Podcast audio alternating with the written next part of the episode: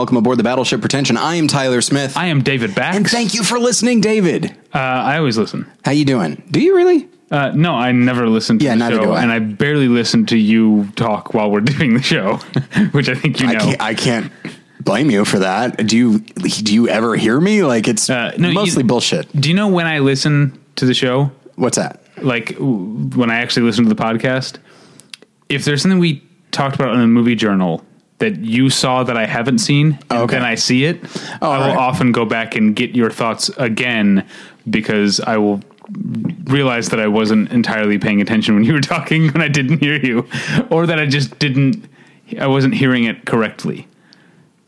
It's not. It's not about you. It's about me being in my own head and being so worried about what's the next thing I'm going to say.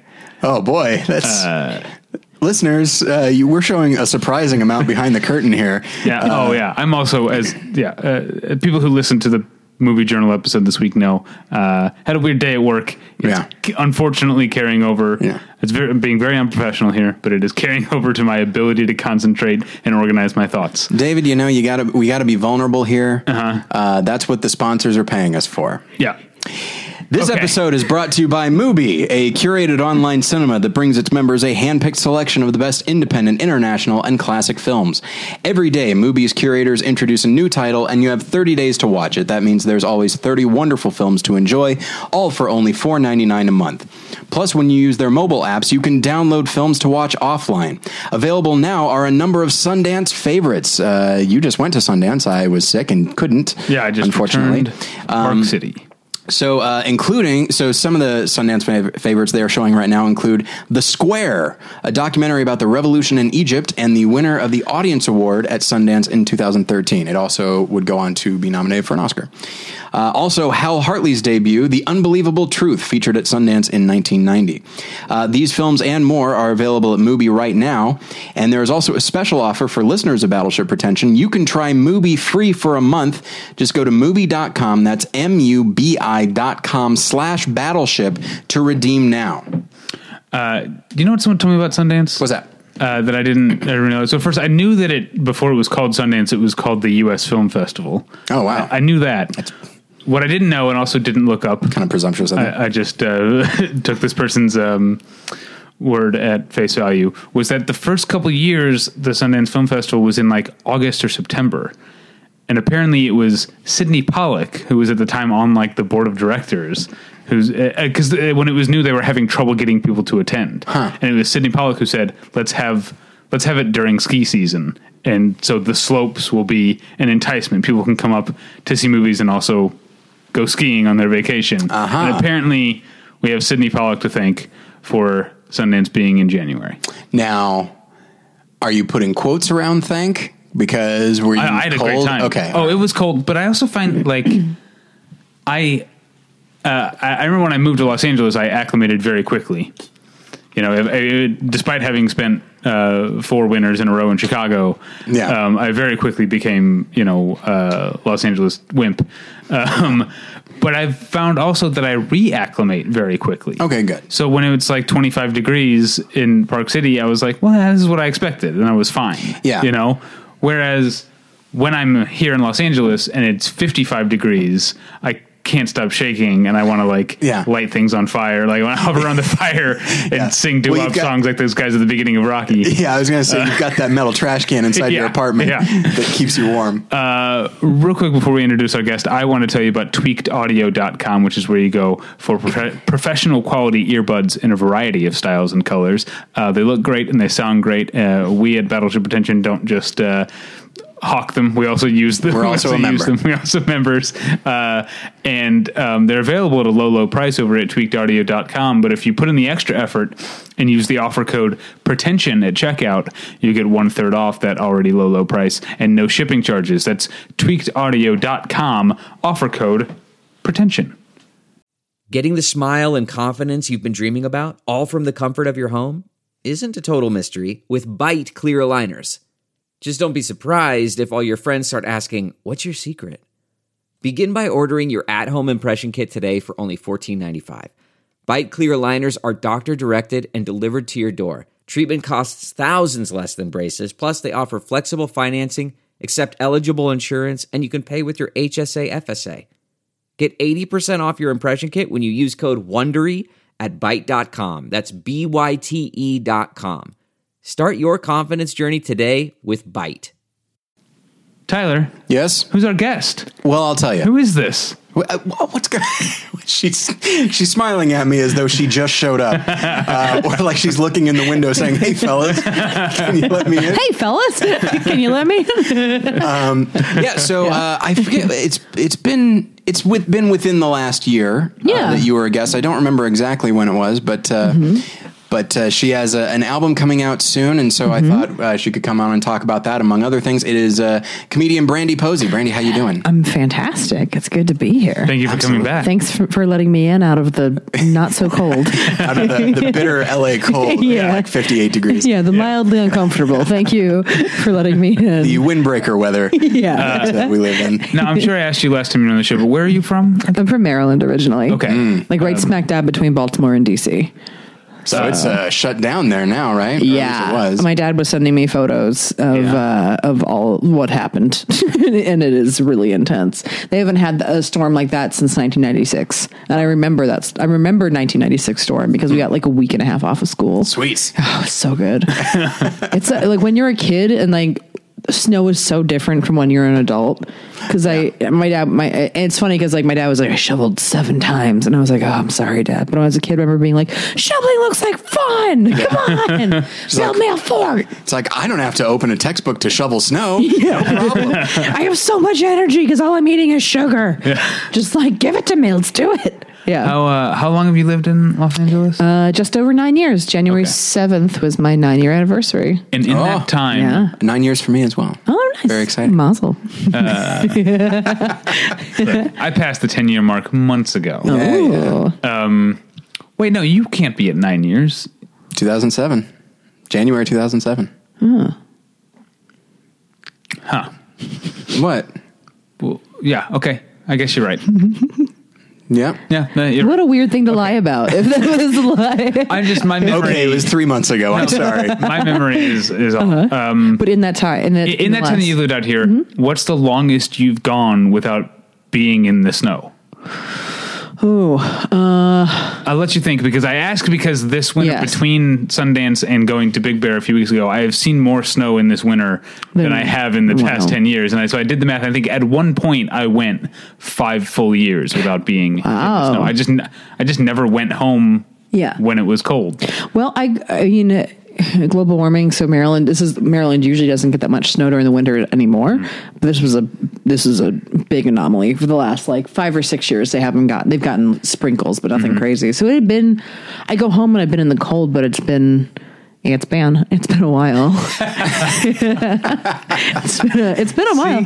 yeah, I like you. The phrase you were using Yeah. was "It's been a while," and you Yeah. didn't go with the Staind song. Yeah. it's been a while. You went with the "It's been." Yeah, I went with the it's been. yeah, From of course, Barenaked Ladies. you know. That see, I like that you're switching it up.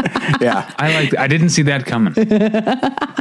Yeah, I feel pretty good about that. I saw Barenaked Ladies in concert. Um, a, co- a friend of mine was in a band that opened for them, and I got to go see them at the Greek a couple years ago. How they Oh, doing? a couple years. ago. I thought. Yeah, You, oh no, I no, thought like you like, relatively recently. Um, they were they were a blast because they just made fun of the fact that nobody was there to see them. Aw. And they, Oh, who, who they, were they opening for? Uh, it was some guy that was a runner up for American Idol. Okay. One of those Adams or One of the Adams. I, yeah, I couldn't tell you the guy's name, but my friend says it was a session drummer. Was it Daughtry? I think his name is Chris. But he performs under the name Daughtry. Oh, I don't Okay. care for that. That's the, the. I watched one season of American Idol. Yeah. He won. No, he didn't win. Oh, okay. Uh, Taylor Hicks won. all right. obviously. Soul Patrol. Taylor Hicks. Um, You know so much about American Idol. no, I know a lot about this one season of American Idol. Yeah. Soul Patrol, Daughtry. Uh, I don't know. Maybe that's it. Others. Yeah. Kelly probably. Pickler might have been that season. Uh, Clarkson. It was her name. That's uh, I think I know my Kellys Yes, from. American Idol. Thank you very yeah. much. I know from Justin to Kelly. Uh-huh. That's all I know. and only the movie. American Idol. That's that show that launched that movie, right? yeah. Yeah, it's weird. They, they were they were one and done on American Idol inspired movie. Yeah, well, they were like, considering little- it's like, well, what would the next one be? Almost like a Laurel and Hardy kind of thing with uh, Ruben Studdard and Clay Aiken. See, yeah, these are only getting better. oh, I would love that. That, that would be pretty good, actually. I would like that. yeah. Paula and Simon, just like them in a waiting room, not scripted. Just Paul, like Uh-huh. Simon, just dealing with her in real time without the cameras on. Just rolls his eyes like 80 times over the course of the film. Yeah, All right, where are we? I forget. Okay, well, we talked about snow. Oh, yes. Um, yes. and I wanted to talk about. I, I wanted to make things uh, real serious and real uncomfortable. No, I, I- I wanted to talk about. We've talked uh, the past two weeks, I guess, at this point, about um, the hashtag Oscars so white controversy, the lack of diversity, and this. That marks the first of 800 times in the next 10 minutes you're going to hear the word diversity. It is not my fault Yeah. because I am going to we, what, what has changed since the last uh, recording. We're not just rehashing this topic. Is um, changes have been made to the academy's uh, membership policies and recruitment policies, and so I wanted to talk about that. And that's I have open. I'm not going to read all of it because it's kind of long, but the uh, the actual press release from the academy. Yeah.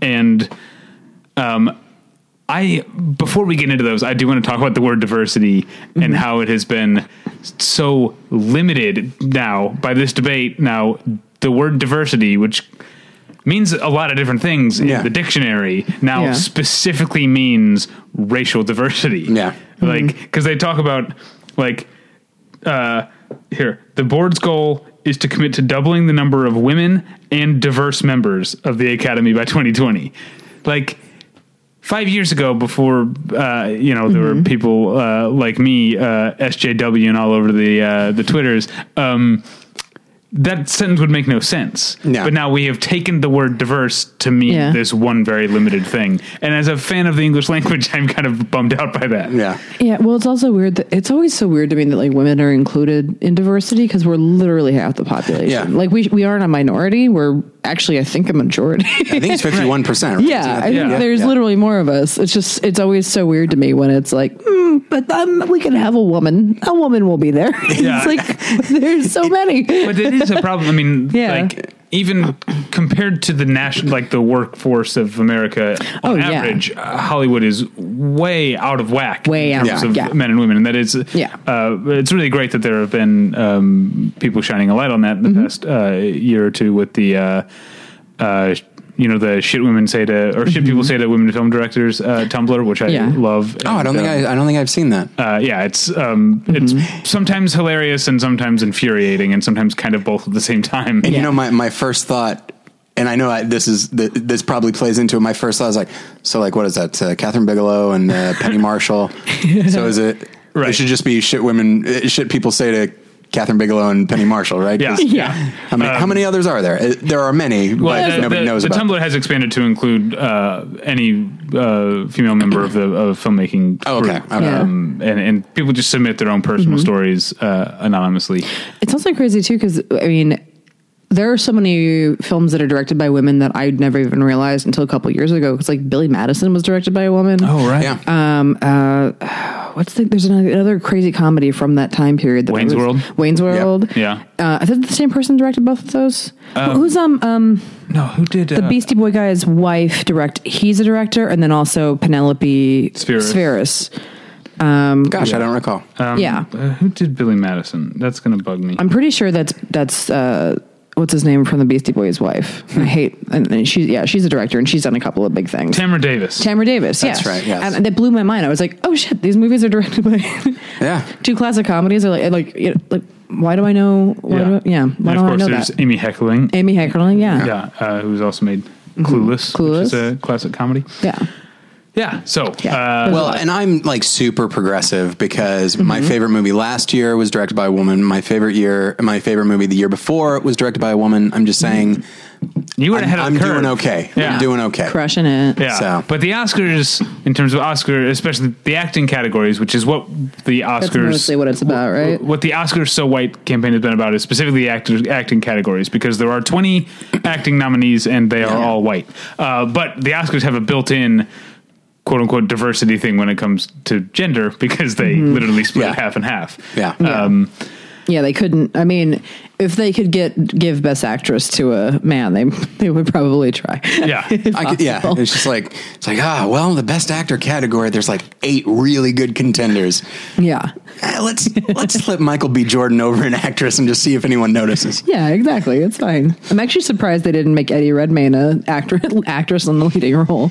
You- and that's- Oh, yeah. it- Yeah. that reminds me of. Uh, I remember. Um, was it uh, Jaye? Oh my gosh, I can't- Davidson? Jaye Davidson. That's Mm-hmm. right. Um, for the Crying Game, he was nominated for supporting actor, and I remember a lot of people were like, "Just by nominating him in that category, you're ruining the movie." and, uh, Yep. I remember thinking that was interesting, but uh, Yeah, and then Yeah. um, and then Linda Hunt mm-hmm. won Best Supporting Actress for playing a male character, and I, Yeah. I understand like she is an act, she's a female actor, so it, it makes sense. But it's it's so interesting. And then But so uh, did Jared Leto. Like, I mean, he he played a trans character who mm-hmm. identified as a woman. Yeah. So there, but he won it for Actor. And then- supporting actor. And Yeah, then yeah. Uh, Felicity Huffman was nominated for actress for Transamerica. Transamerica. So, I mean, it's I understand, but like, Yeah, what, yeah. what happens? Like when it's something like if if uh, is it Mya Taylor uh, so. from Tangerine? Yeah. Um, like who, by the way, is nominated for a BP award for Yes. best supporting actress. But if you don't, if you don't know, uh, and your initials are BP. Yeah, they are. I just realized- Oh, yes. like the our- gas station. uh, and also like Battleship Pretension. Yeah, yeah. Uh, we do our own yearly uh, a- awards. Oh, cool. Uh, called the BPs. Yeah. I ran into our friend uh, and member of the BPs voting committee, uh, Pat Healy at Oh, yeah. Sundance, and he was like, "Hey, we were pretty diverse, huh?" nice, we did all right. Yeah, we did all right. awesome. All right, I want to get back into this press release. Yeah, There's yeah. A lot to cherry pick from here that is Okay. that is um, going to be fun to talk about. Um, so, uh, Academy President Cheryl Boone Isaacs, who is a totally diverse member of the Academy, by the way. Yeah. Oh my Uh, gosh. and every- she's both female and black. Is she um, is she gay? Because that's a trifecta. Um, Yeah. Yeah. Right there. oh, So- hat trick. I love that word. But uh, good on the Academy for not being like, "Come on," right? yeah, yeah, yeah. That's true. They that is true. It would have been really easy. It reminds me, and I know we've got stuff to get to. I'm sorry. It reminds me of when no, um, the time limit here. Roger Ebert got a lot of shit for. Um, Oh, yeah. For uh, His review of his Diary review of of a Diary of a Mad Mad Black Woman, and a lot of people. And as it happens, I worked at a blockbuster in Chicago at the time, and the vast majority of the staff was black, and the vast majority of the um, of the customer base was black. And so I actually heard a lot of people complaining about Yeah. him, and actually saying that they thought he was a little bit racist, and they just didn't. And and I pointed out, it's like, well, you know, he's got a, his wife is black, right? Yeah, And yeah. the thing is, I said that. Roger Ebert never said that. Yeah. Mm-hmm. He never used his wife, who he loves. Yeah. He could have he could have played have. that card and shut and probably shut some people up, but Yeah. he didn't. Yeah. He was a class act. Yeah. I like that a lot. yeah. Okay, so uh, Cheryl Boone Isaacs, Class Act, Mm-hmm. um, says the Academy is going to lead and not wait for the industry to catch up, which I think is. I'm glad she said that. That's specifically addressing what we talked about on the show Yes. last week, which is that the the problem is deeper, uh, has deeper Yes. roots. That than that just- is a, a sentiment I can get behind. Yeah, it's more it's more the fact that the roles aren't there than it is that Yeah. they weren't Yeah. nominated, Yeah, which yeah, is I, I, yeah. I, yeah, I do. I definitely think that. Yeah. Um, and so uh, these uh, new measures will have Mm-hmm. an immediate impact, which is something else um, that. Uh, We'll, we'll be talking about uh, in a second. So, beginning later this year, each new member's voting status will last ten years and will be will, will be renewed if that member has been active in motion pictures during that decade. Hmm. In addition, members will receive lifetime voting rights after three 10-year terms, or if they have won or been nominated for an Academy Award. So, basically, the gist of that is that membership can expire now. Mm-hmm. yeah. Um, you have to be relevant. Uh, yeah, uh, Yeah. and this this is the thing that so mm, this is I think more than because there are also we'll talk about there are also uh, changes to the recruitment process, but when she talks about ha- wanting to have an immediate impact. I feel like this is what she's talking about. Yeah. This is intentionally forcing out the most out of touch parts Yeah. of the academy, and uh, I'm for it in terms of what they're going for. A part of me also feels bad for these people. Uh, I will say this. Mm-hmm. I would say it forces out the most theoretically out of touch people. We don't know. No, yeah, it's that- entirely good point. possible that these Yeah. people voted for Michael Yeah. B. Jordan. They voted for Straight Outta Compton. We don't actually know Yeah. that. Yes, no, I just you, wanted you to make, say you that. make a good point. Mm-hmm. Yeah, It's a little bit ageist. Let me suggest. It is a little to bit. think in those terms. It is a little bit. uh, yeah, and I um, I think the Academy at this point does not care about that. They would rather be a little bit ageist uh, in the pursuit of addressing this Yeah. uh, issue as soon as possible. Well, if there's one thing that, that Hollywood can always get behind, it's youth before anything else. Yeah, let's get some YouTube stars in the academy. but that's God. what they did in the, in like the 60s and early 70s. They changed the recruitment to try and get more young people. Yeah. uh, and now they're essentially doing the same thing to try and get more diverse and female people. yeah, yeah, Um, yeah. Makes uh, sense. I, I was going to say something just now. I forgot what it was. I'm reminded, by the way, uh, speaking of, your- of your thoughts on the the, the idea of uh, sorry, the word diversity. I'm reminded of a one one of my favorite jokes ever by Nick Kroll from years ago, and he said he went to somebody in the audience. Brandy, I'll go to you. Okay. uh, Brandy, what's your favorite color? Green. Mine's diversity. You're a racist. I always thought that was a, a, a wonderful That's really thing. funny. A joke that has only gotten more relevant uh, Yeah. since he said it. so uh so this is what uh, um what I think is really interesting about these these moves is that they are clearly having an eye on they want to make moves to the academy that have an effect on who the nominees are next year not Yeah. 5 years down the line Yeah. or, or, or 10 years down the line they want next year, Next year. to have uh, a, a, more diverse uh, nominee pool um and I feel like I have thoughts on that. That uh, I feel like I might disagree with Tyler on that. I don't know where it's Possible. yeah. because to me, I guess, and this could, we were talking about this off mic, uh, full disclosure, and Brandy, you were saying that you don't care about the Oscars. Yeah, I I don't. I, I don't. I'm a comedian. Um, apparently, everyone that I. If you don't have respect for what I do and like what my peers do, then go fuck off. Right. Right. Honestly, Yeah. I'm sorry. Like whenever I watch the Golden Globes and like what I see, what like people think comedies are, and Sure, they yeah. don't even like The Martian, and then they get that gets nominated. I'm like, okay, all right, you don't Yeah. matter to me. Yeah. I would block the Academy Awards on Facebook if, like, if they were if I was friends with them. It'd be like, I'm not interested in what you have to say. Block. So yeah. But you'd want them to follow you because you want them to see what you have to say. Yeah. Yeah. Absolutely. I know how it works. Yeah. Yeah. So my point in regards to that is, Yes. if they have proven Mm-hmm. for decades, for close to a century, that they are very bad at awarding actual quality, yeah.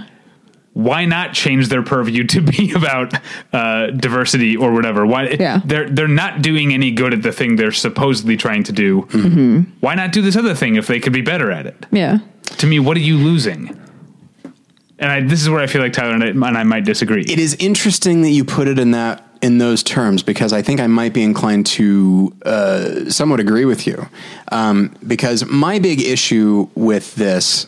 And I and I will I'll, I'll preemptively address this, uh, listeners. I know that you guys are tired of hearing about this. oh no, What was that? no, they're not. You don't think so? Oh, there was that one lady That's true. on. Uh, did you, I, we got a comment on the website that oh, it made my day. I'm sure it did. because last week I talked about uh, white privilege, Yeah. uh, and I guess I tend to talk about that a lot, and I guess I also tend to talk about Comic Con a yeah. lot. Those are the two things we talk about. yeah, someone said I would rather listen to David spend 500 hours talking about the lines at Comic Con and listen to another lecture on white privilege. And I was like, if these two topics are my legacy, my work here is done. And then I mean- somebody else had said they'd rather hear us talk for hours uh, about our fantasy Oscar draft than talk for one minute about Comic Con. yeah. So I think we know That's what we need the to do. I think that Comic Con and and uh, white privilege are almost a perfect circle Venn diagram. Also, like it's they cross over pretty is hard. 100% overlap. yeah. Yeah. Yeah, uh, it's so I, I so listeners, I know that you're probably tired of hearing about this, but at the same time, and we're not necessarily a, we're not a movie news podcast or anything like this, but this is important stuff. Mm-hmm. And I think that Hollywood. Is, I think the silent majority of our listeners actually do enjoy this. I hope so. I Yeah. hope so. Um, and and I also know listeners that a lot of you don't line up with me, and I'm not. I don't say this shit to be an asshole. You know, Yeah. I just I I I try to look at it from different angles, even if I arrive at the same place as as David. Um, I want. I don't want to be in a rush to get there. Not to imply that you are, David, um, but I know a lot of other people are. Uh, they're very quick. It's very easy to say. Say, uh, yeah, yeah, uh, the Oscars are racist, uh, Yeah. and by saying it, clearly I'm not, Yeah. right? Yeah. That's a big I feel like that's a thing that happens. yeah.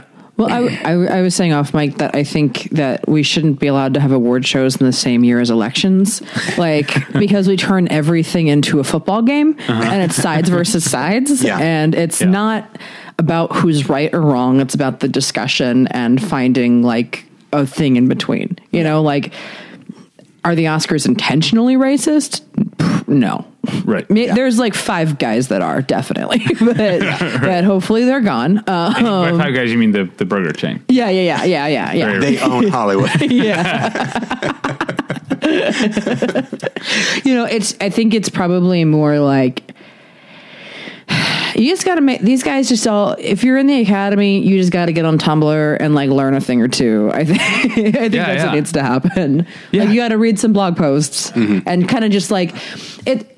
Like it's more of finding an empathy and being um, act proactive in in seeing the world a little bit differently than yourself. I think is what it is more Yeah. than anything. Well, yeah, we, we were talking about the idea of the older members being Mm-hmm. theoretically the most out of touch, but I think what we've seen from uh, some recent uh, Mm-hmm. actors is that being super famous kind of makes you out of touch. No Yeah. question, no matter what. You know, I don't think uh, I don't think you know. Uh, like the things that Kristen Stewart was trying to say when she uh, stuck her foot in her mouth, I think she just maybe didn't. Mm-hmm. Yeah. I, I think that's just her being out of touch. I don't think she's a, a yeah. hateful person. If you're famous, you're crazy, and Right. we shouldn't listen to crazy people.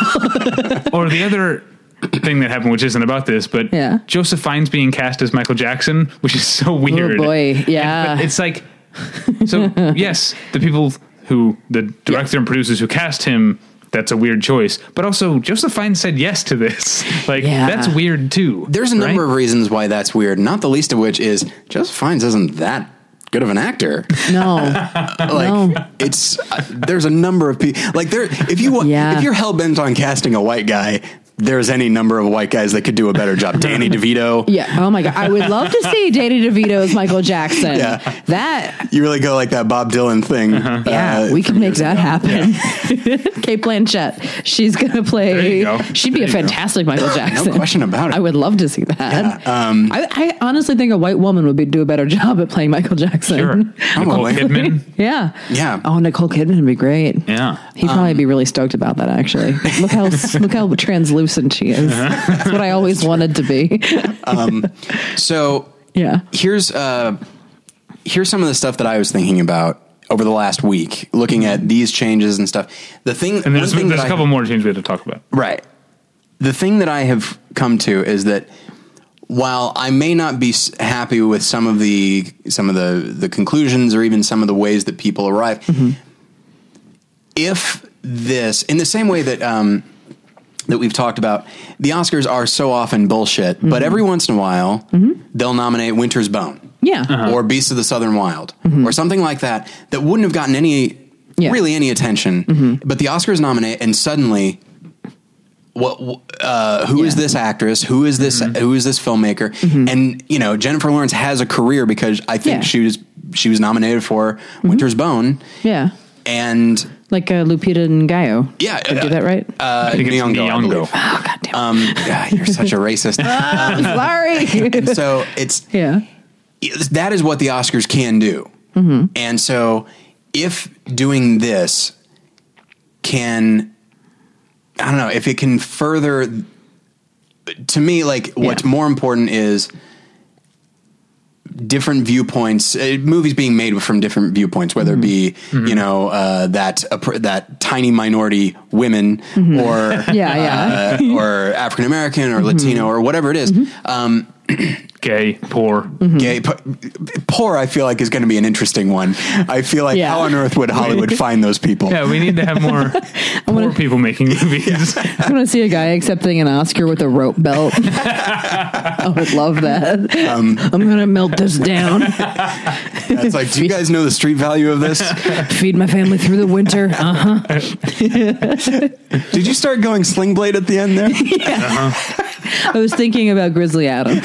Honestly, Oh, God rest his soul. I know. Um, and so if this winds up with that then as a mm-hmm. critic i'm happy yeah. but i do just in general there are some things that they, did, they didn't even set off alarms but they did get to me one thing is that and this is this is the, the critic in me mm-hmm. I love actors. Yeah. I love good acting.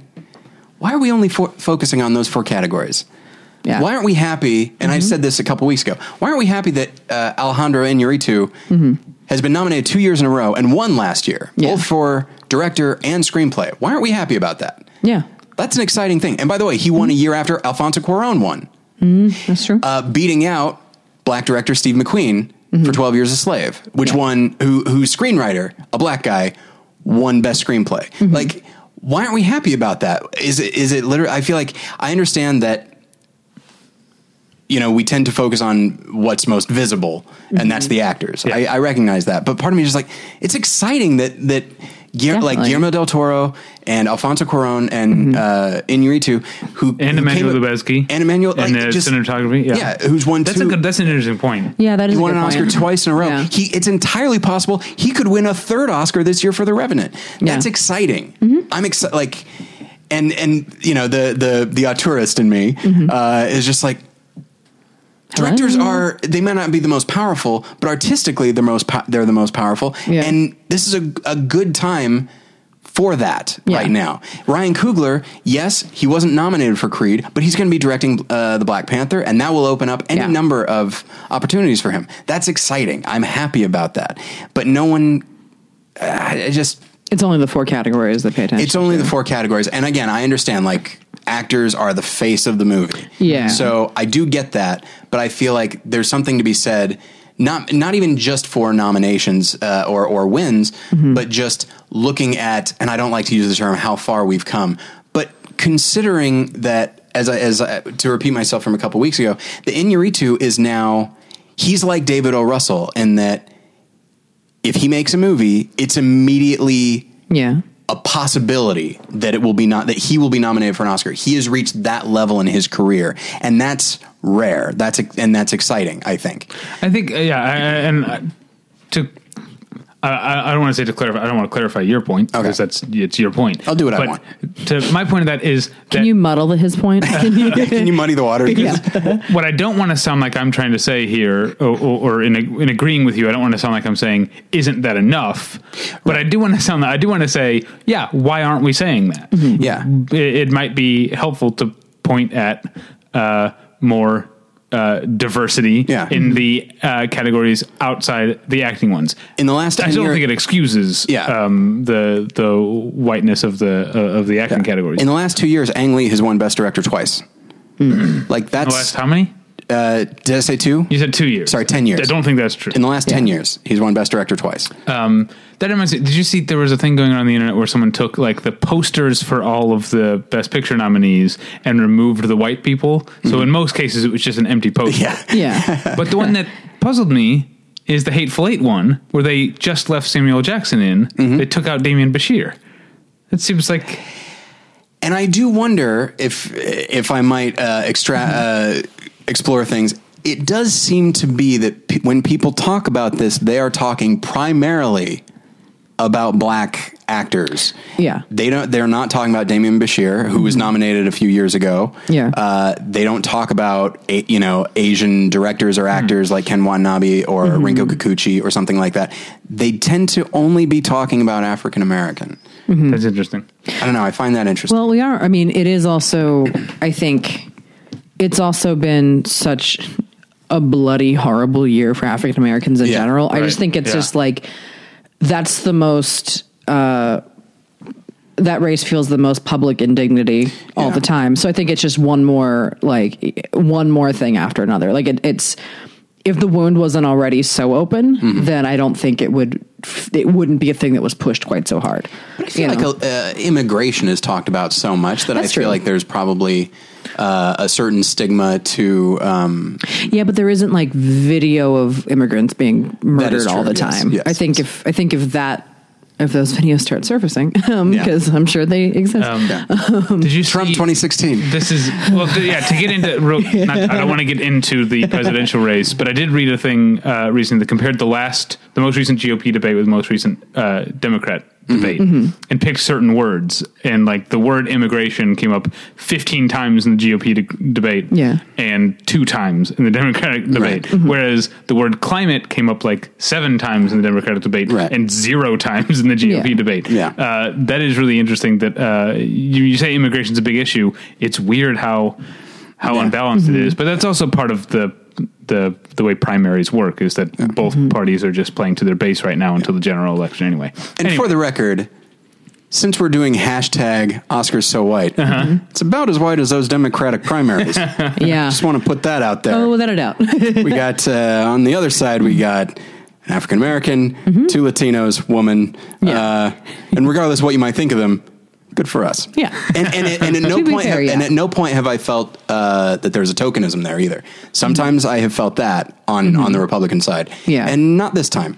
no, I think everybody is there saying different different crazy things. I'm kidding. It's fine. It's fine. I don't. Yeah, yeah. I'm not. I don't stand behind all of them. no, I know. um, the last little bit of this, and then we can move on. That I want to talk about is that um, they are. Well, this this is very vague. It says at the same time the academy will supplement the traditional process in which current members sponsor new members. Um, so, but apparently uh, they're seeking out new, young, diverse, and female members. Uh, and also, I think there's something about how uh, I think it's going to become um, possible for someone to essentially submit them, uh, apply, which has never been the case before. You've always had to Yeah. uh, to be asked and yeah, or to be sponsored by someone who's Okay. already a member. I think, uh, and then they're also um, adding new uh, seats on the board and in other committees, um, which I'm guessing they're planning on making those diverse Mm-hmm. uh, Yeah. as well. Um, so that's I, I wanted. To, uh, I'm glad we got got through that because I find it very uh, very interesting. I find myself in this in a weird roundabout way caring more about the Oscars than I have Mm-hmm. uh, in a long time. Well, it's the it's the most relevant they've been in a while, i- in a way. Yeah. No, know, no, no. Culturally, yeah. I mean, do you? How do you? What the hell is Chris Rock going to do? Like, what, Yeah. have you guys talked about that? Like, what he is in Well, such I a don't. weird. I haven't talked to Chris Rock about it. Yeah. if that's what you're asking. I just feel like he's in such a weird spot, like having to host this and having this happening and have him be like, you know, the black host who's like done some of his finest work about Yeah. race. Yeah. Like he's just got to be sitting there like, what? How far can I push this? Because also that room doesn't. The Oscar room never likes getting made fun of. Like, Yeah. And they hosts didn't like him the first time. No, they yeah, didn't. do you remember the bit? He did a great bit the first time. Yeah. that sp- spoke to this. He went to a th- movie theater in a black neighborhood and asked Yeah. people if they'd seen any of the Oscar nominees. Yeah, yeah. uh, and most of them hadn't. yeah, Yeah, A yeah. bit that has become much more relevant now. much Yeah. more relevant. Yes, it's gonna. So I'm I'm I'm going to watch mostly just for him, just to be like, what. Yeah. I just I wish I wish we text. I wish I texted with Chris Rock. Just like just like no. Well, maybe he'll pull a um. Oh, who was the idiot that was high a couple years ago when he hosted? What's that guy's Oh, name? Franco. Franco. Maybe he'll just pull a Franco and just be like, I can't be straight for this. I need to just like get through it and get the paycheck and get Yeah. out. I feel like there's got to there's going to be so much pressure on him. Yeah. that every joke is going to have to be just Yeah. sharp as hell. And it's just like, and he's sharp. Uh, he's, he's, Oh, he in is. my opinion, one one of the best sharp, comedians yeah. Mm-hmm. working. And even though he's, and I feel like a lot of comedians when they get really successful, Yeah. I feel like their material material gets worse. I feel like his has gotten better as he's gotten more Well, he's he still goes to like clubs and works Yeah. it out. I mean, Yeah. he's very, made a very conscious choice of being like, no, I don't care about that. I need to work and I need to make like he he's Yeah. he's very much a craftsman about it. Yeah. in a way that a lot of them give up. So I think it's Yeah, going to be very sharp.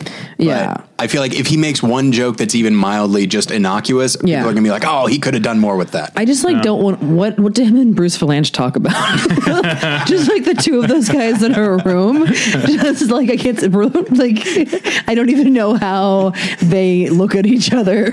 I don't even know how that works. But you know, that's actually uh, like I know we're joking here, but that's actually something like as great as as as fresh as uh, as funny as Chris Rock always is. Yeah. I think there is part of an old school comedian vibe to him in Yeah. terms of like his uh, I don't know like.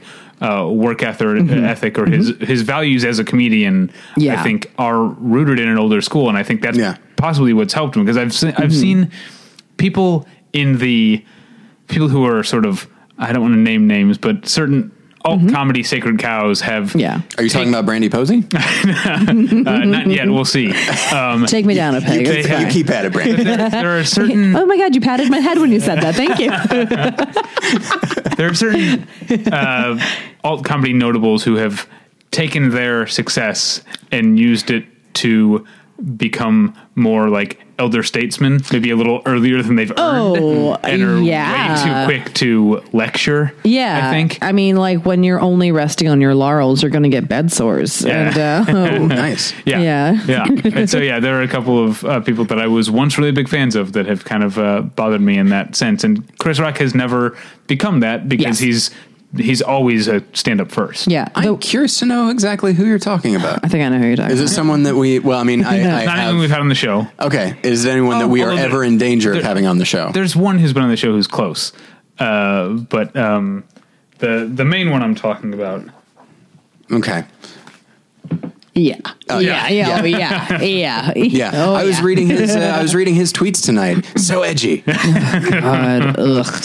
You just roll my eyes every time. Yeah. Ugh. It's like, oh my gosh, you're you're tweeting about a debate uh, f- of the party you're not a part of. Mm-hmm. This is going to be really good. Yeah. Oh yeah. I can't wait. Still Okay, follow well, listeners don't know who we're talking Still about. follow him though. Yeah, yeah. Yep. You know? Oh, I stopped a while ago. For we'll talk about there. Yeah. but yeah, no, I mean, it's going to be just interesting to see Chris Rock like toe that line in Yeah. a in a room that does not like getting made fun of. Like at least like the Golden Globes, you can like make fun of people in that room. And people get that that's a part of it. The Oscars, we hold this such like a lofty thing that it's almost Right. like I don't think anybody there. Like, well, they obviously don't like comedy because they don't nominate comedy, so I Yeah. don't know why they want comedians to host it. And that's the other thing. That's true. It's The like o- you don't you hate us. Why do you want us here? The other thing that happened last time Chris Rock hosted was he made fun of Jude Law. Mm-hmm. Yeah. Sean Yeah. Penn showed no sense of humor whatsoever. Yeah. But he had What to are get the up odds? and defend. Oh boy. It's, Ugh, the hate thing is, Sean Penn. I, I'm not a huge fan of him myself for reasons that are very strange. But He found El Chapo. He went out there. Hey, look, when you He's uh, look, man, you beat up Madonna. I'm sorry, you're dead to me.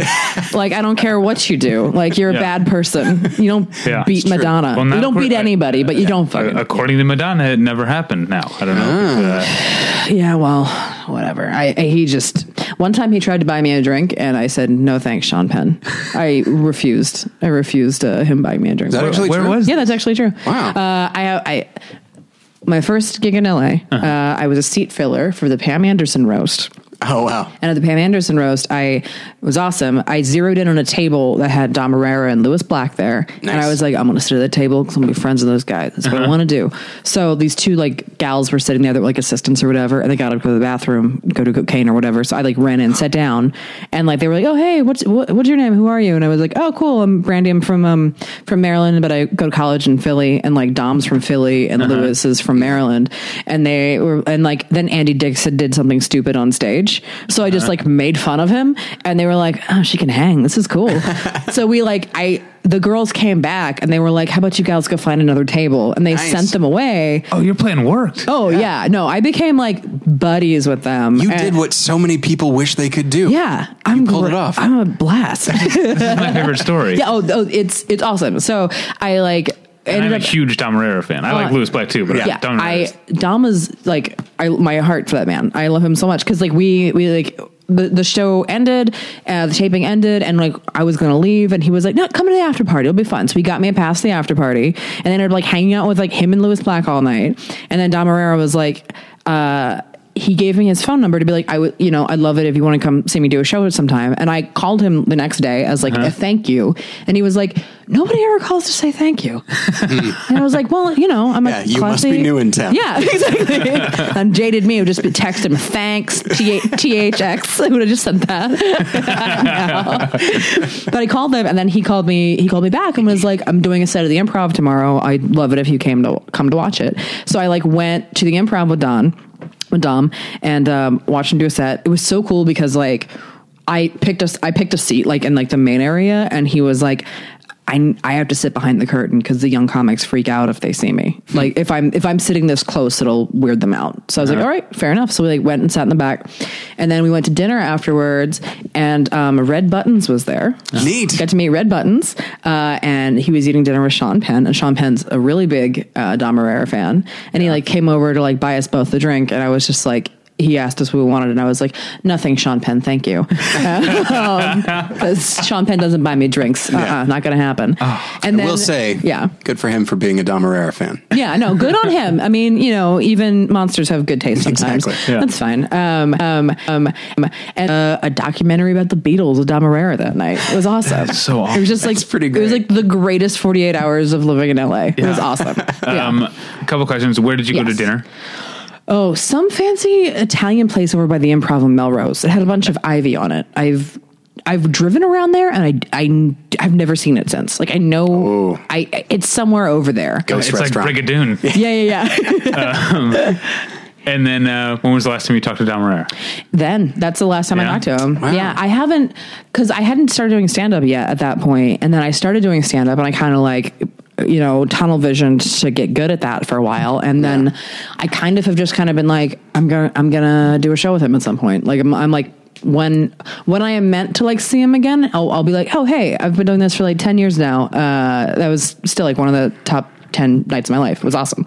Yeah. So it's kind of one of those like playing playing the long game. I'll run into him event. I'm run. I will run into him when I'm meant to run into him. You know, I'm excited about like having an album out, so I can be like, oh hey, by the way, um, I definitely stayed in LA because you made it seem like it was a really cool place to live. so, That's great. Yeah. Um, but, but hold your plug for your album to the end. yeah, Yeah, yeah. Uh, Opinion Cave, February seventeenth. Thank you.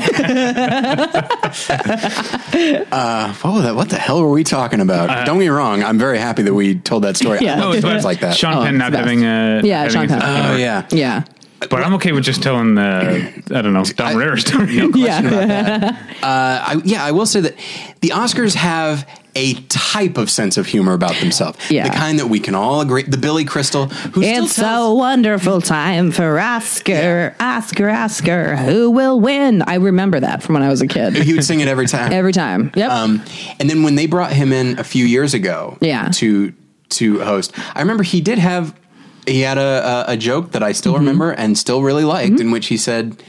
He's like, uh, and it was the time when there was, uh, you know, the Mm-hmm. the one and the, and the we are the ninety nine percent and Occupy Wall Street and all that was happening. Yep. And he said, he said, what better way to show that we are in touch than to have a, a show where millionaires give each other gold statues? Yeah. and everything like that's pretty good. That's pretty good. That was the he was a late fill-in for Yeah. Eddie Murphy, Yes. who quit with solidarity with Brett Ratner because he used the F word in a press. Not when I say the F word, I mean the I don't mean fuck. I mean the one. The other I don't one. wanna Yeah, the other one. Yeah. Uh, he used that word in a press conference. oh my god, Eddie Murphy, what happened to you? yeah, Oh, yeah. I hate Brett Ratner too.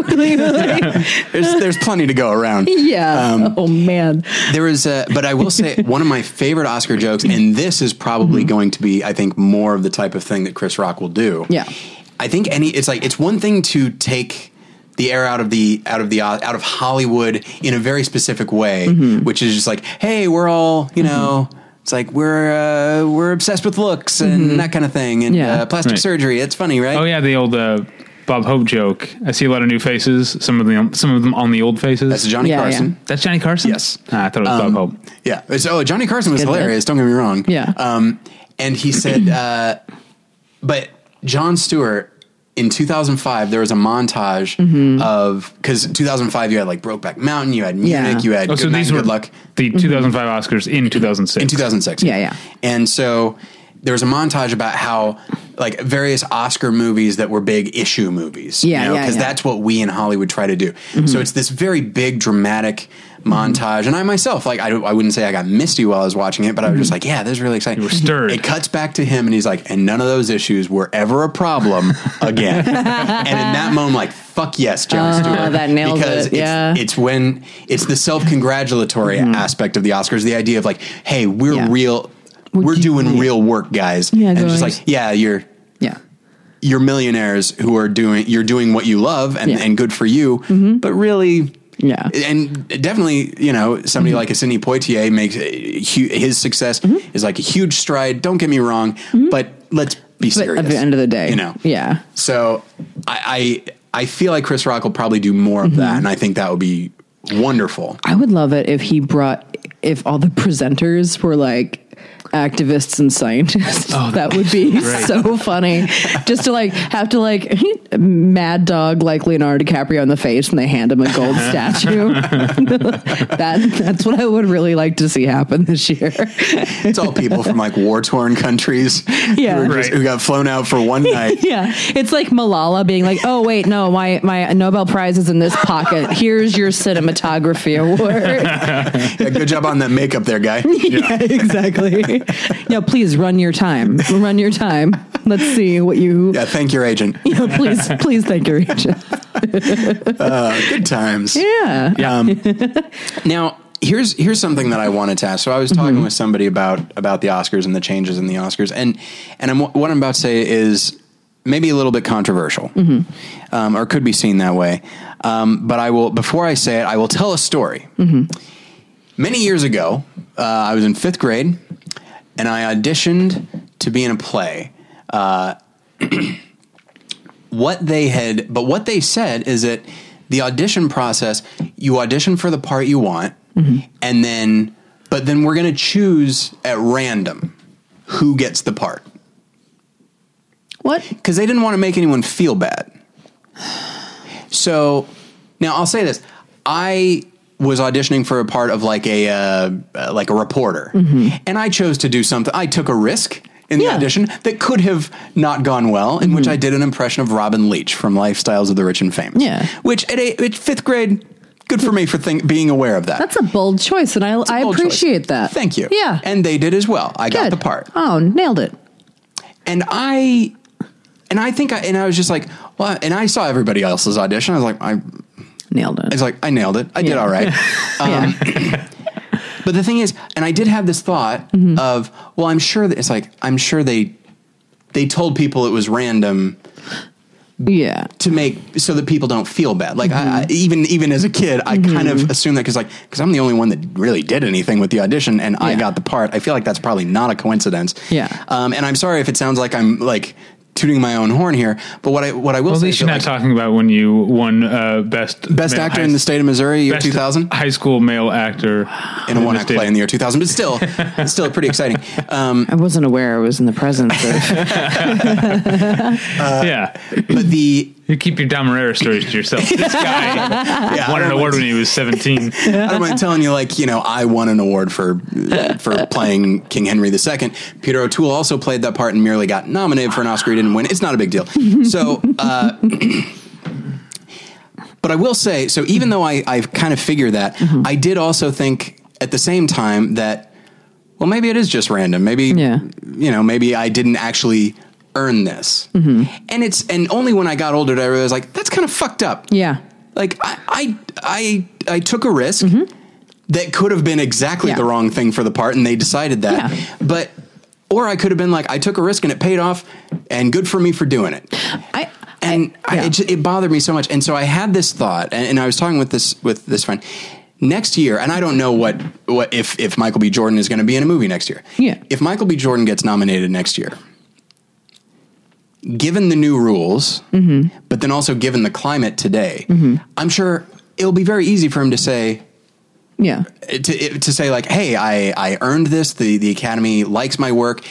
I wasn't nominated for Creed last year. The Academy does that sometimes. Mm-hmm. Yeah. Mm-hmm. uh, and good for me. But is will there also be part of him that thinks they just feel bad, and Yeah. and and it's kind of a pity vote?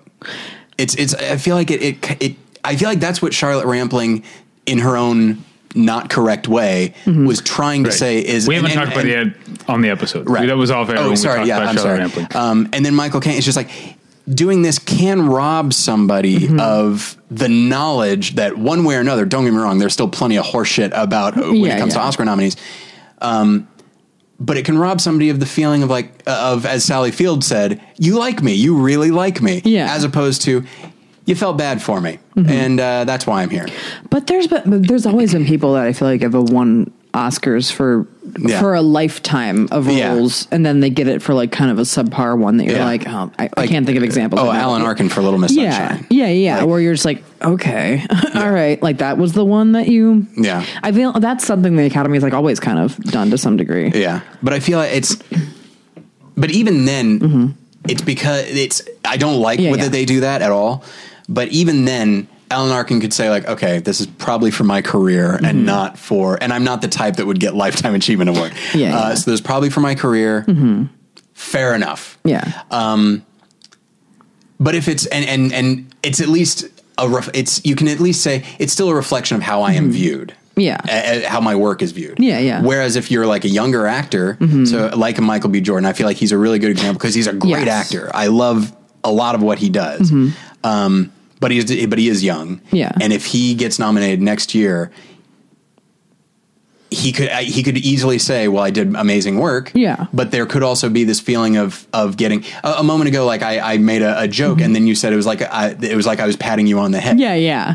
He could feel that. He Yeah. could feel a little bit patronized by them, and I recognize that this is all very uh, very conceptual and and Yeah. And I'm not saying that this is an inherently bad thing, but it does. It feels were I somebody like Michael B. Jordan and I was nominated next year, I'd be excited because hey, an Oscar nomination, awesome. Mm-hmm. Yeah. But I feel like I would also feel like me uh, Yeah. years ago, and it's like, did I actually earn this, or Mm-hmm. is it just luck of the draw, you know, or something like that? Um, What do we think about that? Is that like a shitty thing for me to say?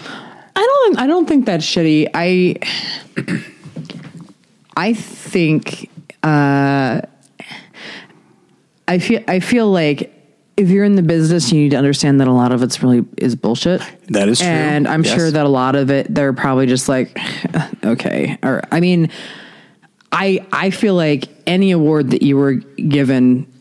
You need to know that like a bunch of lizard people in a room are the ones that decided it. Like I, I mean, the academy is mostly now just trying to be like, okay, we're just gonna like put some of the lizards to pasture so we can bring Yeah. in newer lizards. Like, that- that's all that's really going on. So I mean, I, I guess I just feel like any award is it's kind of bullshit Yeah. in, in, in, in the acting world. I don't know. It just kind of feels Alan Rickman never got one. You know what I mean? Yeah. So who gives a shit? like, Yeah. so- That is, yeah, you know, I'm, I'm sorry. Like if Alan Rickman never got an Oscar, like Oscars don't mean anything.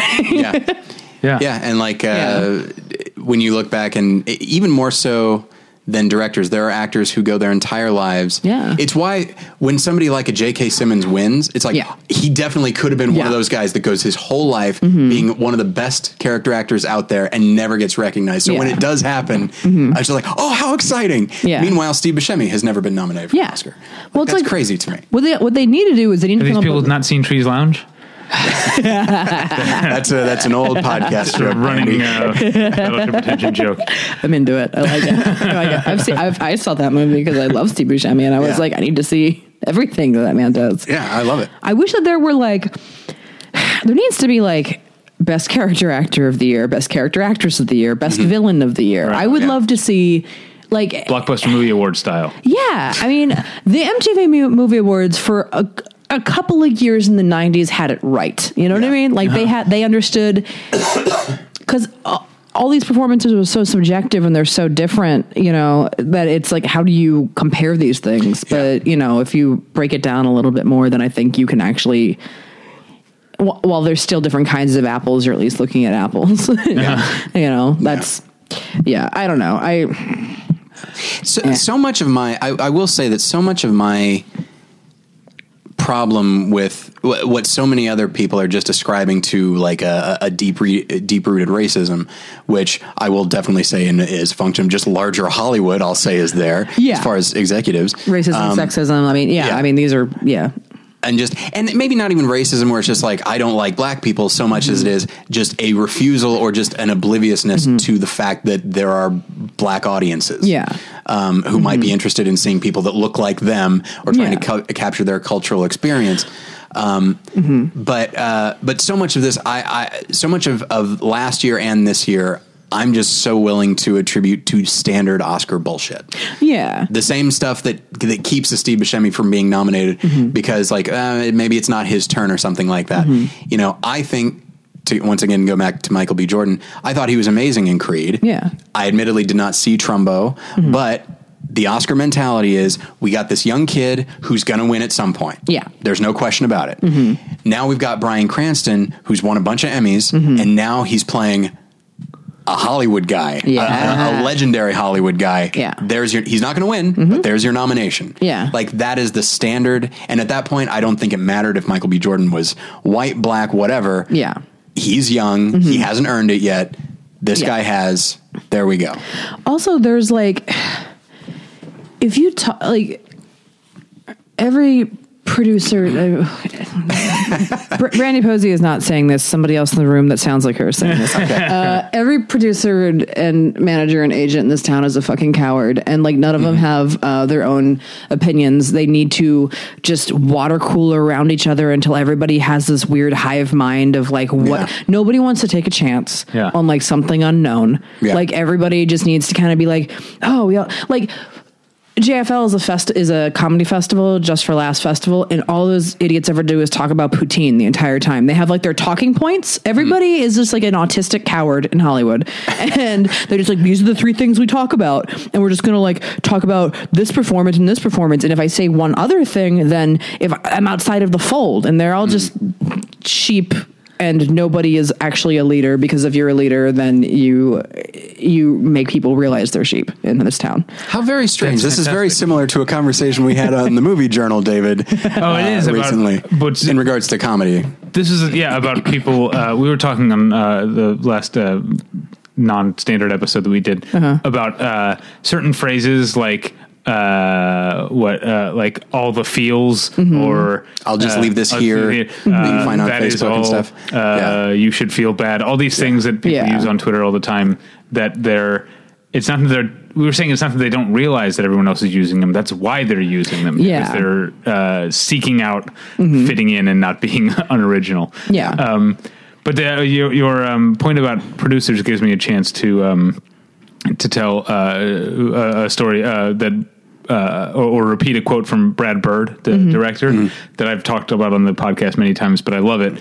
Uh, he once said, "If there was a movie, or if there was a year where there were five really successful movies, and in all of those movies, at one point, the hero wore a red shirt, mm-hmm. the executives of Hollywood would be like, "We got to have more movies with guys with red Yeah. shirts on." yeah Clearly, it's it's so it's true what's making it work. yeah. yeah We found we found the formula. yeah Yeah. Movie plus red shirt equals success. yep um, And I will say, and I tend not to be an ends justifies the means kind of guy. So I will say that regardless of all this stuff that I've been saying, mm-hmm. if all of this stuff ultimately mm-hmm. results in more movies mm-hmm. being made from a different point of view, whether Yeah. it be, you know, female, gay, black, mm-hmm. Hispanic, whatever it is, uh, that's a win. I'm on I'm on board with that. yeah it's just it's way more interesting Yeah. Yeah. And that goes back to my point earlier of the Oscars have been bad at doing what they're supposed to do. Yeah. If they can do this, that's worth it to me. Yeah. yeah yeah i think just showing different stories other than i mean how mm-hmm. many like grim boys becoming grim men do we need to that's like every every movie on this list is a grim boy becoming a grim man Yeah. like every i'm Yeah. so tired of it Yeah. oh no oh no you're a joyless adult now okay it's and and I recognize, and that's the thing that gets me is um, so for the beepies, Yeah, um, yeah. I my own ballot for like best uh, actress I had submitted among others. Mm-hmm. What Patting yourself on the back.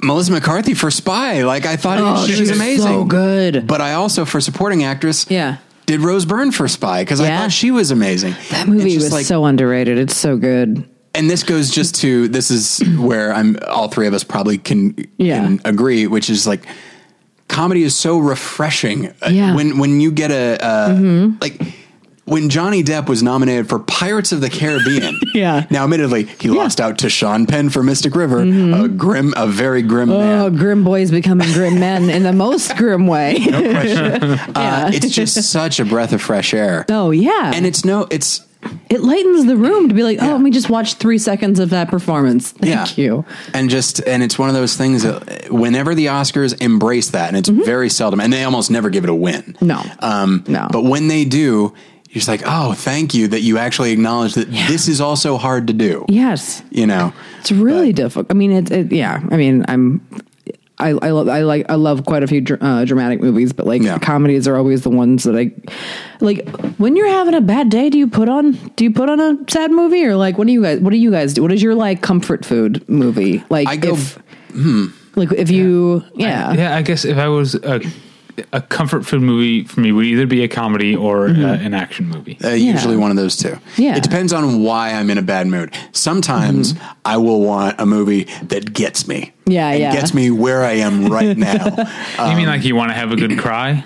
no, just it's like I Because I can honestly, see that. I could be like, I need to get some of this shit out of me. Just trigger this a I'm gonna watch bit, Bridge yeah. to Terabithia. there you go. that, that is your crying movie, right? Like, that's the one that got you. That's I, I saw. Yeah, I'm I'm glad the theater was nearly empty because I was not like I I'm an easy cry at movies, not at Yeah. Uh-huh. life. Weirdly, uh, I don't know what that says about me. Let's Well, you put let that it. in You that that means you like to be in control when you let it out. Yeah. and films are. Uh, yeah, I get Uh, it. But I'm generally when I cry at movies, it's a very respectable. Like I can wipe it away. Like no Yeah. one knows. Mm-hmm. Yeah. When I said Bridge to Terabithia in the theater, and there were only like a couple of people, I was like, like Yeah, sobbing at that movie.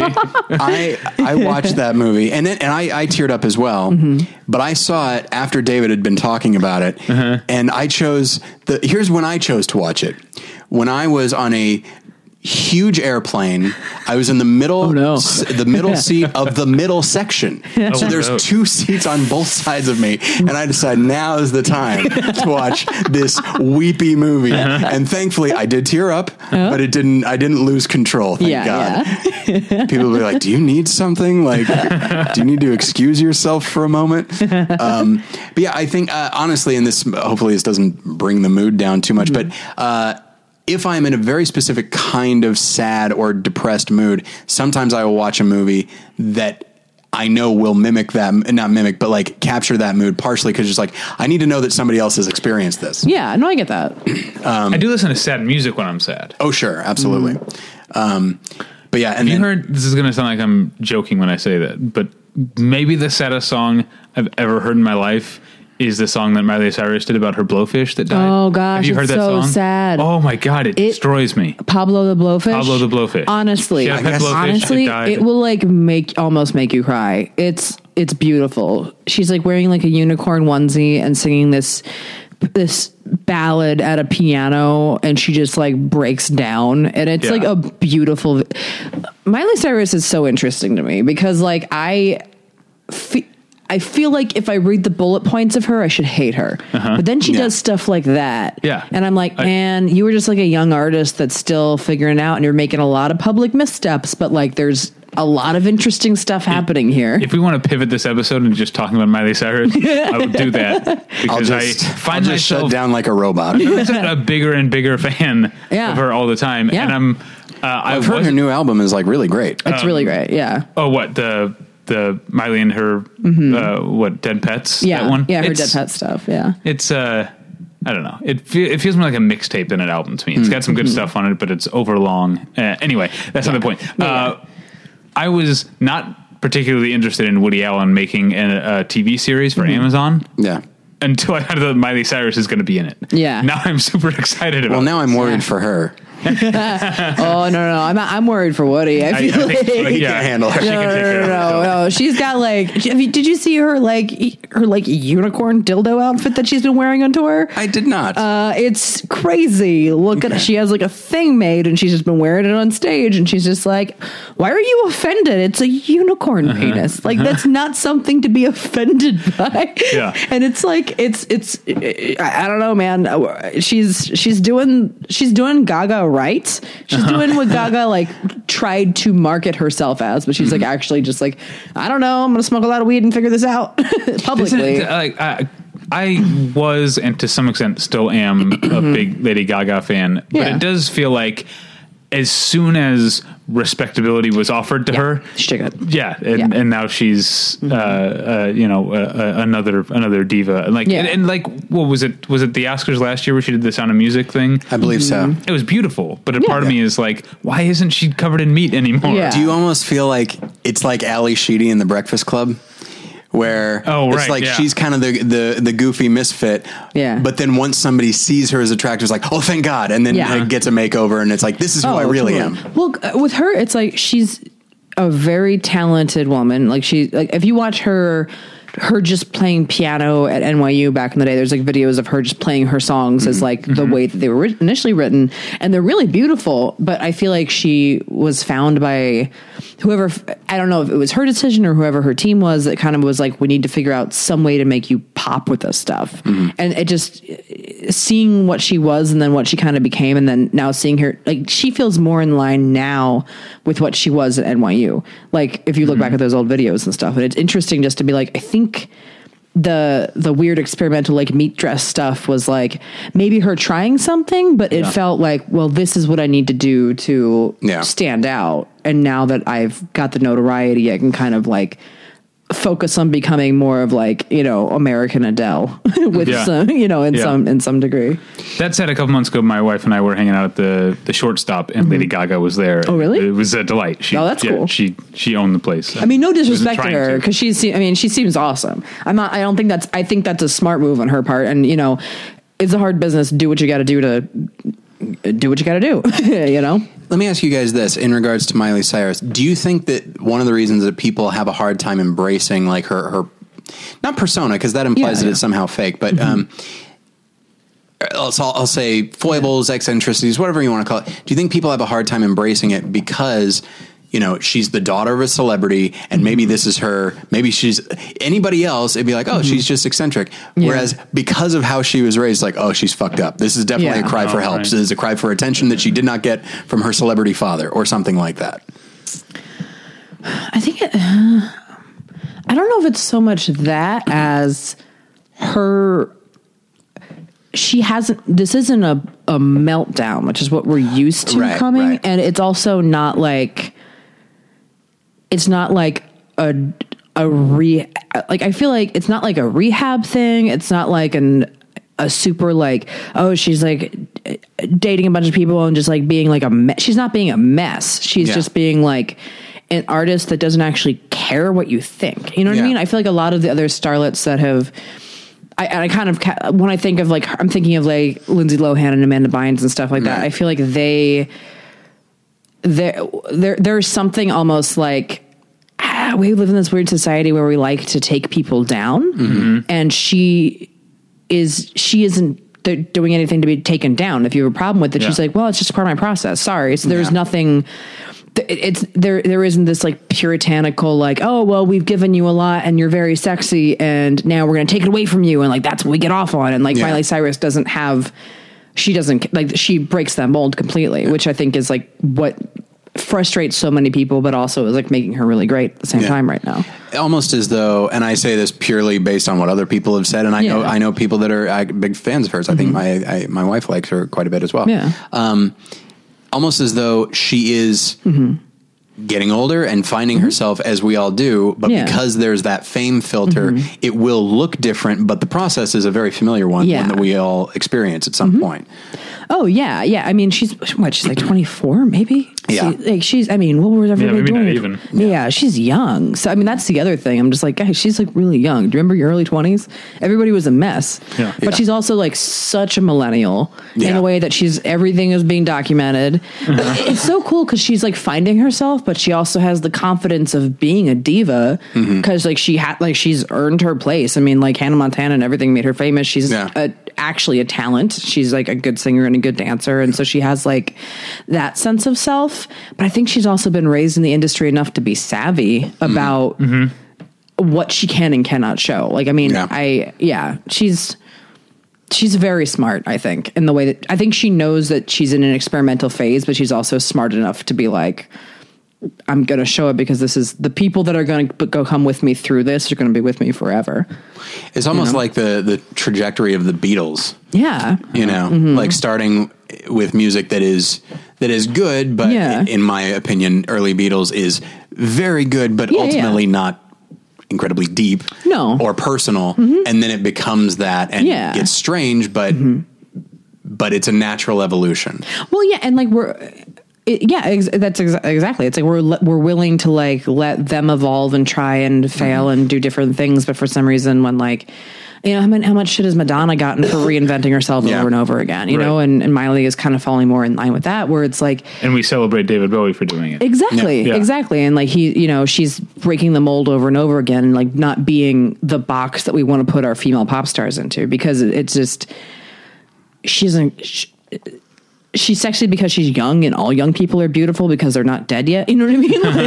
Like, like if you if you're in your Interesting twenties, theory. yeah, like if you're if you're in your twenties, She's you're beautiful. by the way. Oh, she's 23. Yeah, if you're 23, you're beautiful just because like your body hasn't started to rebel against you so like no matter who you are, you're beautiful. It's fine. So it's like she's sexy and just like a, oh that way, but she isn't playing to that the way that I think society wants all of its female pop stars, especially, to play to that. And you know, it's interesting as you were talking about, as we were talking about Mm-hmm. the uh, the the way that she's changing, and Yeah. Mm-hmm. people, some people be, maybe being resistant to that, people maybe judging that. Uh, I did have the thought of, oh, it's like Woody Allen.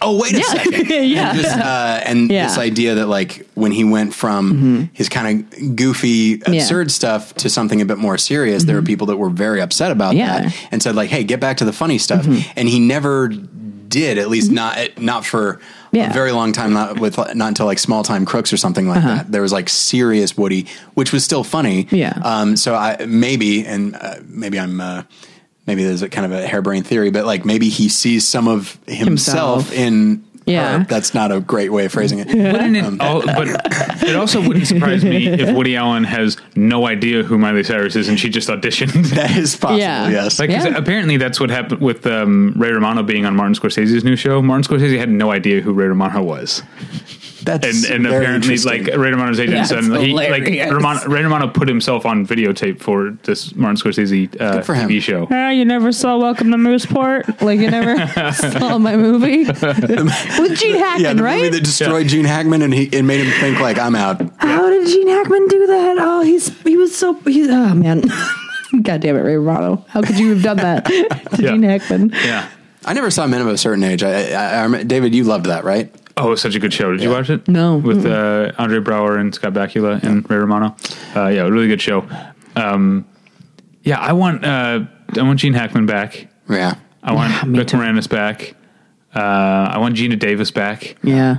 And Nicholson hasn't that. been in anything for a long time. Yeah. and I know that think he's there's There were rumors about something health. up. Yeah. Yeah, Yeah. because he hasn't even. He used to sit in the front row of the Oscars with his damn sunglasses on, high Uh-huh. out of his mind. And it was my favorite thing. Whenever they cut to him, and he just have his big old smile, just staring off to the left, just not even looking anywhere Yeah. near the stage, just like ah, just looking Yeah. away. And then every once in a while, it's like, uh, Jack, you're nominated this time, so uh, you can't Yeah. show up as high as you. yeah, are. yeah, yeah. But he like, hasn't. all right. He hasn't been there in a couple of years. There's Yeah. some health stuff going on Yeah. with him. Yeah. Which bums me out. There's Yeah. there is this thought, and this has happened, you know, with the death of David Bowie and, and Alan Rickman, that there is this thought. I, I, I was talking with some friends, and I think other people have said this as well. There's something about uh, someone like Bill Murray, Yeah. uh, and just certain people that are very iconic. Yeah. they're like, there's going to be a day when he dies. There's going to be a day when uh, Yeah. soonish Yeah. when Jack Nicholson will be dead. Yeah. and that sounds. I don't want to live in that world. horrifying. Well, it's it's so weird because like I mean, I think as generations move along, like certain pop culture figures have replaced religion in a lot of ways for a mm-hmm. lot of people. Like so lose you're losing your heroes and your religious totems in some way. You know, like Alan Rickman was hit me really hard. He was Yeah. like a big deal for me. I like have loved that man for a very long time, and it like it it hurt me more than Bowie. You know, yeah, yeah. I was like, I had man, I I love Alan Rickman. I like used to me and my friends. We used to celebrate. Um, we made a holiday called Alan Rickman Day, um, which is June June tenth, uh, and we were in college, and like. Um, it was like a rainy day, and we wanted to. We were just like, uh, today's Alan Rickman Day. Let's go to Hollywood Video and rent all of his movies and just watch them all day long. So they walked outside, and in the parking spot next to our car, there were two tickets to Sting for that night, like on the ground. And we are like, this is a gift from Alan Rickman. and we like drove to New. I went to college in Philly. We like drove to New Jersey, and we ended up getting in this like Puerto Rican Independence Day parade. Was some, it was some sort of parade, and we ended up like being in it, and we were just like waving and going down the street, and then we like got to the venue, and some woman gave us two more tickets for free. So we had four tickets to Sting. We like sold two of them, and we like made money. And then we like ended up 15 feet away from Sting, watching him sing Roxanne. You're like And then Ferris he- Bueller. and then Yeah, it was and he pulls his mask off and Alan Rickman. Alan Rickman. I mean, and like we wouldn't that day wouldn't have happened if we hadn't been compelled by Alan Rickman's films Yeah. to like go seek them out. And that's I, I have Alan Rickman Day in my calendar every year. Every and every year I watch an Alan Rickman movie in uh, in in celebration of him. oh, what? Uh, we got to wrap up. Yesterday, I went to a press screening of a film called Eye in the Sky. It doesn't come out till March. Uh-huh. he is in it. Yeah. Um, and as one would, and, Yeah. and it's one of those things that like when he showed up on screen, even though all the critics knew Yeah. that he was in it, everyone, well, and some people verbalized it, which kind of bothered me. Mm. Um, and it's like, oh, especially because Yeah. he goes on to give a, a, a standard, Al- like a great performance. Yeah, yeah. Um, but there are some times when he's used not to his full capacity. Yeah, yeah. And it it looks like that's what this is going to be. Mm-hmm. And then he has a moment. He has a few moments, but at the, the his final moment in the film is so powerful. Mm. Yeah. And in that moment, I was like, yeah, like I I was going to miss him already, but in that moment, I was like, yeah, this is this is his last thing. Yeah. And it really bummed me out. Did you see? Oh, sorry, I you were recommending. Did you guys see a little chaos? I never. The one he directed? Yeah, No. I haven't seen it yet. I really want to go back and watch it. I heard it. I've I've read some stuff about it since since he passed, and it sounds really really good. So Do you have a favorite uh, Alan Rickman movie? Can you pick one? Uh, it's hard. Uh, I mean. Galaxy Quest has a special place in my Yeah, heart. that's a I mean, good that one. movie's amazing. Yeah. His Sheriff of Nottingham is also really, really amazing. And He's- the only reason to and watch the that only, movie. Yeah. No, the only reason to watch that movie, Truly Madly Deeply, is really good. Yeah. Ah, it's it's hard to pick one. I mean, he's good in dog. He's good in everything he does. He's good in Dogma. I mean, He's the best part of Dogma. yeah, best, best, yeah, best part of Dogma. Yeah. He, I mean, everybody knows him from Snape as Snape, but it he brought a gravity to that role that I think centered all of those films in a way that they could have just been kid movies, but like he Yeah. brought more gravity than than otherwise they would have had. And there are some mov- some movies in the series where Snape is not required to really be very deep. Like he's Yeah. Mm-hmm. meant to be just kind of this authoritarian type figure and, and al- almost kind of funny. Yeah. And there's not much more to the character in that particular movie. Mm-hmm. Yeah. Mm-hmm. Uh, and he's able to play the humor of the character and the menace of the character. And then, Yeah. and then when the character, when you see the amount of depth there, Yeah. it still seemed, it doesn't seem like it's out of the blue. It seemed like, No. Mm-hmm. oh, it was always there and we just weren't seeing it. Yeah. It's uh, that moment when, you know, uh, Yeah. where Dumbledore saying like, even after all these years and just saying always. Oh, he nailed it's, it. I got goosebumps now. just Oh yeah, about me it. too. Yeah. yeah. I mean, everything he did. There's even like this weird movie where he played like uh, a hairstylist and a hairstyle. I can't Yeah. think of the name of it, but It's called Blow Dry. I blow think? dry. I think. right. Yeah, yeah, Yeah. Uh, with And- Josh Hartnett. Hmm. yeah. And it's like fun and weird and a fun performance from. Like, I even love that weird music video he's in. Have you guys seen that music video? That there's like some. Go, okay, you. I know we're like wrapping up. Uh, Pre Snape, Alan Rickman on the internet was an obsession of mine uh-huh. because there used to be b- before Harry Potter that the fan Alan Rickman fangirls you were so intense, and like, it was like you know how like stalking pre Facebook was like an art form. Like that's what Alan Rickman fans pre Harry Potter were like. They used to make these like montage videos of like all of his kiss scenes from all of his movies, and like then Snape gave them everything, and then all Yeah. these new girls found it. But there's this music video of this girl. She's a British artist. I'm not going to think of her name, but if you just Google Alan Rickman music video, it'll come up.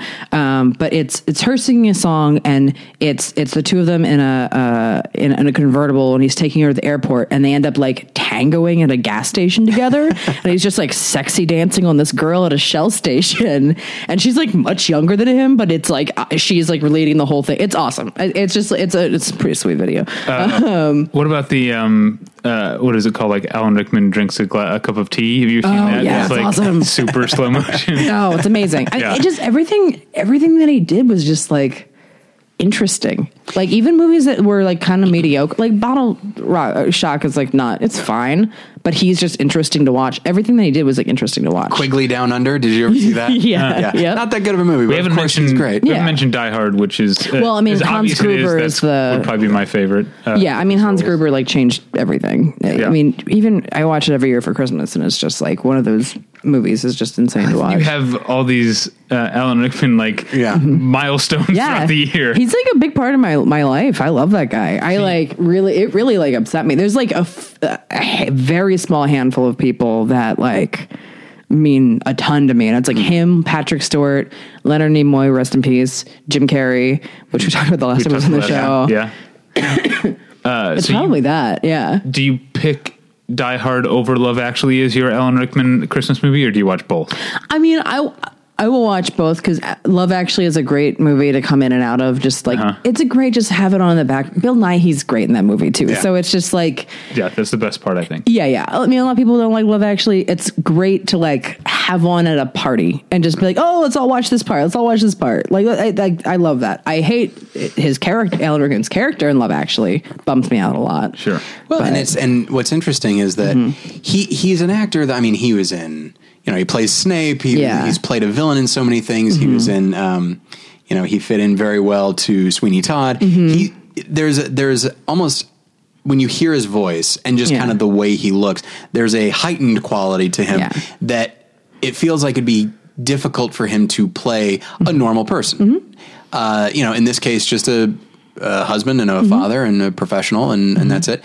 Um, and I and I thought that he brought that character a lot of humanity because Mm-hmm. Yeah. it's a guy that does love his wife Yeah. and probably has just gotten a little bit not even bored but just there's a Yeah. Mm-hmm. routine and now oh my gosh there's something Yeah. something new somebody's paying attention to me in a different way this is and so like yes i don't like what he's doing Yeah. but i understand it Well, yeah. I mean, his character in Love Actually is interesting because he's very like, I think, confused about what's happening. Yeah. He's just like, this isn't. Surely this isn't going to happen, and I think he's just kind of like. Yes, I do. Okay, all right. I, think it's. Yeah. I mean, not don't cheat on your wife, Yeah. but like there is something that's very just like. I, I don't think he believes what is happening is happening, and Yeah. there's a denial about it. almost as though there's because yes, obviously he does need to take responsibility for what Yeah, he's doing, yeah. but at the same time, I, I find myself wondering like how often in my own life Mm-hmm. have I have I gone along and uh, gone along and done something Mm-hmm. with this kind of weird detachment, as if like, well, surely something's going to stop me, right? Yeah, yeah, yeah, definitely. Maybe, surely I'll stop me. Yeah, right? yeah. and then I don't. And Yeah. like, oh, here we are. And I feel Well, like that's this. that's Yeah. Mm-hmm. I feel like that's his character in that. Um, Yeah, it's just, uh, and he's an example to go back to what we were talking about before. He was never nomina- nominated for an Oscar, Mm-hmm. Yeah. and I think it's because there's a certain time. I'll, I'll lump him in with like another, uh, Mm-hmm. well, any number of Harry Potter actors, somebody like a David Thewlis or a Brendan Gleeson, Mm-hmm. who they're so dependable, Yeah. and they're so regularly amazing Mm-hmm. that you almost just sort of take it as take them for granted. Yeah. and the Oscars just never quite see the one thing that could push them through. Mm-hmm. Um, and they just, uh, and then they just go their whole lives, and that's just they never make it to that level for whatever reason. Yeah. And it's just like this tragic thing. Like Brendan Yeah. Mm-hmm. Gleeson has never been nominated for an Oscar, and that bums me out. Yeah. and uh, and Alan Rickman never will. That's Yeah. the thing that gets me. Yeah, You know? I know. But at the same time, whatever. Alan Rickman didn't win an Oscar. I don't give a shit if anybody else has an Oscar. Like he deserves. Exactly. He, he's one of like the best actors that we've had in like in our general last couple of lifetimes. And uh, if he doesn't get one, then the, their awards are bullshit. And, and it's I think that's a good place Yeah. to uh, to stop. Absolutely. that sentiment. Yeah. Well, not the not the last place to stop. No, uh, uh, real quick. We got stuff to talk a- about. As you, Yeah. real quick, as you know, you can find us at Battleship Pretension. That's uh, where all our movie reviews and uh, podcasts are. Uh, you can email us at david at battleshippretension.com or tyler at battleshippretension.com. I'm on Twitter at Davey Pretension. Tyler is at Tyler Pretension. Um, Tyler, you have another podcast called More Than One Lesson. That's true. Yes, uh, we recently, uh, in the spirit of the Oscars, we do this all year long. Uh, we have been talking about the the various Best Picture winners through the years, Mm-hmm. uh, and we just posted a mini-sode about Patton, 19, uh, Best Picture, in 1970. Uh, My other podcast is about television. It's called Hey Watch This with Paul and David. Uh, this week we were talking about Lucifer and Children's Hospital. Ooh, nice. Brandie, where can people find you and your work and your album on the internet? So I have a podcast called Lady to Lady um, with Barbara Gray and Tess Barker, and guys really like our show. It's like it sounds like it's only for women. It's not. Guys really like it. We actually had a guy write Is it in. all like uh, you know periods and yeah, it's, shoes it's and just shit? talking about boys um, in this voice all the time. Um, that's my lady voice. I use it only with ladies. You guys should feel really happy. Yeah, I appreciate it. um, get to see behind the curtain a little bit. Um, Thanks, bro. Yeah, hey, you got it, dude. That's my guy voice. I use that only with guys. uh, gender is fluid, guys. Just be whatever you want. I'm Miley Cyrus. uh, but like, we actually had a guy write into Lady to Lady like three months ago that was like, I was going through a really bad divorce when I found Lady to Lady, and you guys are the reason that I'm not an MRA asshole. so we are uh, just changing the world Yeah. one It's potential monster at a time. it's, it's crazy how that stuff happens. yeah. Like Yeah. just you're just doing this you're just doing this podcast for fun and and then someone says, "Hey, this thing meant" and like everything to me. like uh, on my other show, like there have been episodes that I record I'm like, mm, Yeah. wasn't happy with that one. And then someone's like, "That's exactly what I needed." And it's like, "All right, never mind." All right, cool. Uh, Yeah, I guess. I guess I'm wrong. Yeah, um, but Lady to Lady is also uh, it's a live show. If you live in LA, we do it uh, at the UCB Sunset every couple of months, and then at uh, the Improv once a month. Um, you can find us at Lady to Lady Comedy on Facebook, um, and then I also have a li- live show that I do in LA and travel with a little bit called Picture This. That is comedians paired up with animators, um, and they live animate your jokes behind you during your set. Um, and that is monthly at the Virgil in Los Angeles, and then we kind of travel and do that with at certain festivals. And picture this show on Facebook is where you can find that, or follow me on everything. My uh, Twitter handle is Brandazzle, or add me on Facebook, Brandie with an I E, Posey with an E Y. Um, I'm plugging. I'm getting exhausted. and I have my, my first album is coming out on February 17th, but it'll be available to pre-order on uh, February 3rd on iTunes. Uh, it's called Opinion Cave, um, and uh, you have to listen to it to find out why. And uh, I self-produced it myself. I feel really, really good about it. Jackie Kashian uh, wrote, wrote Friend of the me. She uh, I sent it to her uh, to give it a listen, and she wrote me back today, and she was like, "This is very smart, interesting, and funny." So Jackie Kashian approved. Um, I it's it's a really good album, and then also we have I did a bonus track on the end of it where I remixed one of my jokes with Karen Kilgariff and Drennon Davis because all of my favorite albums when I was a kid, I'm a big ska fan from back in the day. All my favorite albums had like weird bonus tracks, and I wanted to like pay homage to that by doing like a weird joke remix.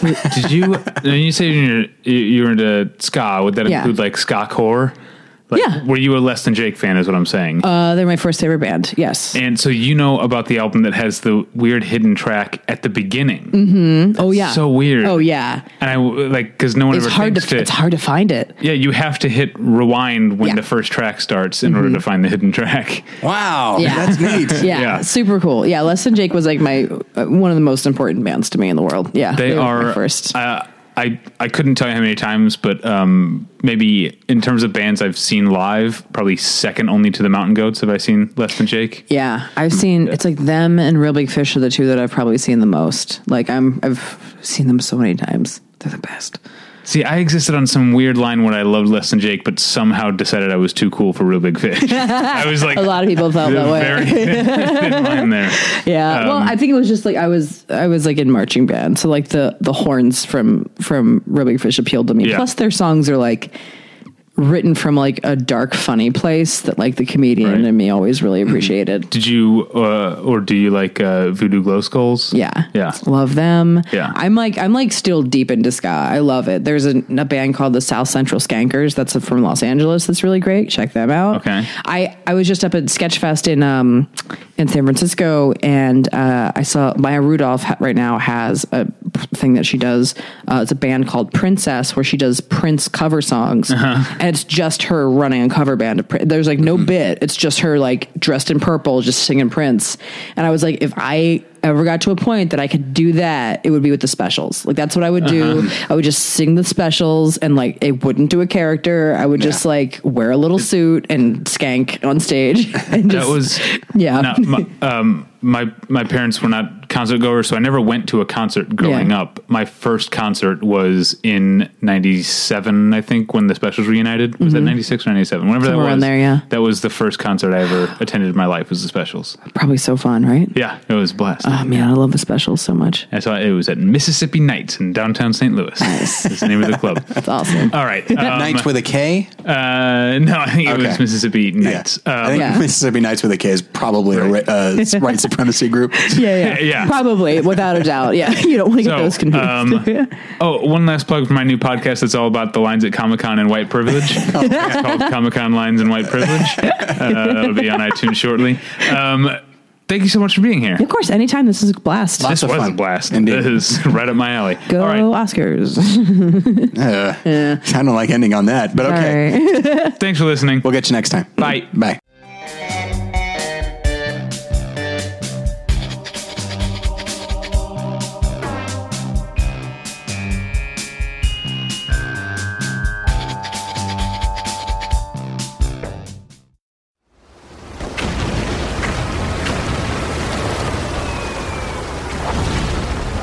This program is a proud member of the Battleship Pretension Fleet.